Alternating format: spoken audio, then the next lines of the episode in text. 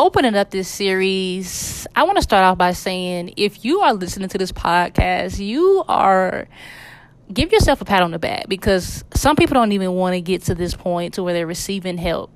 And that's one of the things that causes us to not succeed in life or take the next steps in life is to get the help we need. And so I'm super proud of you for joining this podcast. You're going to be transformed. I'm telling you that because my life is transformed, so I know yours will be.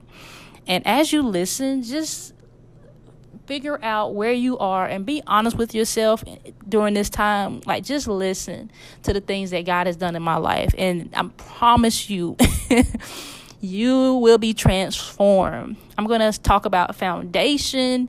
Um, I'm going to talk about how I was rooted and grounded in getting better at what I was doing, how I, you know, got better at my craft as a business person and a makeup artist, and whether I'm a makeup artist or whether you're doing something different. Trust me, you will be impacted to transform your life in any area or craft that you're involved in.